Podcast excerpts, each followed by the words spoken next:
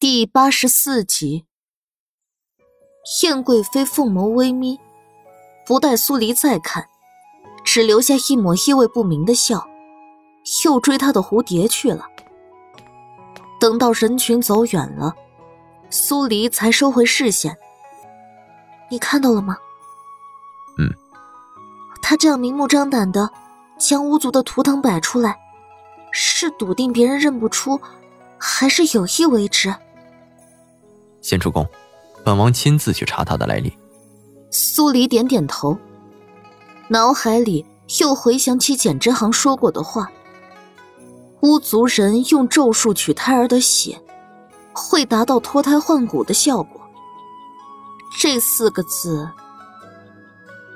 两人离宫门近了，却见莫连轩从另一边走了出来，双方正巧碰上。本宫不用的，你倒是用的出息。莫连轩毫不客气的讽了一句：“太子殿下这话是不是说反了？当初是我先解除了婚约，用婚书换了仵作一职的。如果太子殿下记性不好，我们不妨去皇上那里问个清楚，顺便再让世人了解一下当天的情形。”苏黎呛了一句：“哼！”莫连轩大步而去，恼羞成怒。这人发的什么疯啊？每次碰上都要高高在上的讽一句，把自己那点可怜的自尊心看得比什么都重要。苏黎嘟哝了一句，莫连锦抬手点上他的鼻尖：“对于他，不想理会便不要理会。”实在气不过，踢他两脚也不要紧。苏黎扑哧笑出声：“ 他可是太子啊！”有名无实罢了。这可是你说的，下回我踢他，你善后。嗯。两人出了宫门，还没上马车，一个男人的声音突然响了起来：“四小姐。”苏黎停下脚步。闻声看过去，朝他跑来的是个年轻男人。原主的记忆里，并没有这人的资料。身穿一身月白色的袍子，五官端正，看起来就像是个寻寻常常的读书人。你叫我？苏黎问了一句。男人停下脚步，扑通一声跪下。四小姐。你忘了我是谁了吗？苏黎一脸懵。这男人的一跪，把旁边那些刚出宫或者等着入宫办事儿的人，都吸引了过来。四小姐，男人不怕死的抓住苏黎的裙摆。我是叶枫啊。他的话还没说完，一侧的莫连锦一脚踢了出去，直接把他踢翻在地。本王的王妃，你若敢妄动，本王剁了你的手。他警告的音调里夹带着杀意。叶枫哆嗦了一下，但还是爬起身，又跪回到苏黎面前，垂着眸，目光受伤，嘴角勉强扯出一抹笑。那日在宝月楼，你忘了吗？你与我欢好，还说喜欢我。会等我前来迎娶你的。啊！苏黎张大了嘴，这个人什么鬼？后来我先离开，去凤凰城走了一趟货，再回来，便是听闻你要嫁入武王府，你与我情定终生的事儿，你都忘了吗？这么大的瓜，不吃都不行。周围进去皇宫的人，瞬间就围了上来，将几个当事人围在中间。苏黎皱着眉头，看着叶枫一本正经的胡说八道。虽然没看他的肩膀，但也知道，这人肯定不会是那天晚上的男人。四小姐，我如约回来求娶你，看在你我欢好一场的份上，你嫁给我，这一世，我只愿与你一双人。叶枫的话还没说完，莫连锦又是一脚踹在叶枫身上。他朝旁边滚了好几个滚，被一个人挡了一下，才险险停住。挡住他的是莫连轩，唇角高深莫测的往上勾着，眼里多了几分狠绝。叶枫认出了莫连轩，连滚带爬的抓住他的衣袍，哀求道：“太子殿下，帮帮小民，小民与四小姐两情相悦，还请太子殿下成全。”不是他，苏黎对莫连锦说道：“这里面肯定有阴谋。眼下这么多人看着，这件事儿只怕会闹得越来越大。”苏黎一咬唇，刚要上前，却被莫连锦抓住了手腕。本王来。有了婚约，苏黎就是他莫连锦的女人。只要他在一日，就不许他吃一点亏，受一点委屈。苏黎想起刚穿来古代的时候，那时候他只有自己，现在他有他，真好。莫连锦给他一个放心的眼神，松开他的腕子，一步步走向莫连轩。此时跪在地上的叶枫已经被穆青扶了起来。站在莫连轩身后，这样子摆明了是要护着叶枫，替他做主。五弟，你着什么急啊？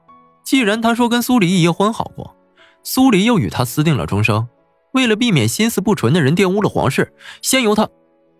太子这是要维护居心叵测之人。莫连锦沉敛着双眸，面色森冷。本宫，太子殿下。小民没有居心叵测，小民的手中有四小姐给的信物，还知道四小姐后背有颗红痣。小民自知比不过五王爷，可小民是真心喜欢四小姐，想对她负责，想将她娶回家中。说完话，叶枫从袖袍里取出了一个玉佩，隔得有点远，苏黎还是认出了玉佩，的确是原主的东西，只是后来丢了。原主也没惦记着找回来。看来这件事儿的主使者出自将军府，否则原主在将军府里弄丢的东西，怎么会落到叶枫手里？正思索着，那边的莫连锦直接抽出长剑刺向叶枫。莫连轩压根没想到莫连锦敢动手，直到长剑刺进了叶枫肩膀。他才反应过来，朝莫连锦斥道：“五弟，你这是想杀人灭口吗？本王护着自己的王妃，要你多事。”你，莫连锦冷冷的抽回长剑，睨了眼叶枫。叶枫捂着血流不止的肩膀，吓得脸色发白，双腿直抖。莫连轩被莫连锦当众辱骂，狠绝转变成杀意。你最好给本宫一个交代。莫莲紧朝叶枫面无表情的看过去，目光森冷而带着威慑。若本王记得没错，苏黎在宝月楼出事的时候还是太子的太子妃。这人明目张胆的不将太子放在眼里，惦记了太子的人，太子倒是大度，居然还要护着他。太子一口气差点没提上来。你不怕自己的女人被欺辱？本王却不想。莫连锦扫视了一眼在场所有人，黑漆的眸人，幽深的，像是要把所有人吞进去。苏黎如今是本王的王妃，与本王同尊同入，谁若敢动她一根手指头，敢污蔑她一分一毫，死！话毕，在场所有人只觉得后背发凉，同时也在想。五王爷这般维护苏黎，说不定这里面还真有些说不清道不明的算计。莫连锦转身，朝苏黎所在的方向走，走了几步，又回头看了眼叶枫，只是一眼，叶枫被吓得瘫在了地上，就连穆青也扶不住他。没用的东西。莫连锦不屑的勾起半边唇角。失了再说点什么的兴致。他走到苏黎跟前，当众牵了他的手，一步步朝马车而去。一时间，所有人都噤若寒蝉，看着两人的背影，脑子里不由得浮起四个字：天作之合。直到马车绝尘而去，莫连轩回身，狠狠一脚踹在叶枫身上，引着冲天的怒火。朝母亲低声吩咐：“去把苏年瑜给本宫叫来。”马车上，苏黎直直盯着莫连锦看。刚才他说的话还在他脑海里盘旋，经久不散。看着本王做什么？莫连锦低声开口，嗓音沙哑性感：“我想问你，为什么？为什么偏偏喜欢上了你？”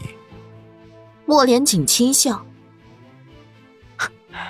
本王哪知道为什么？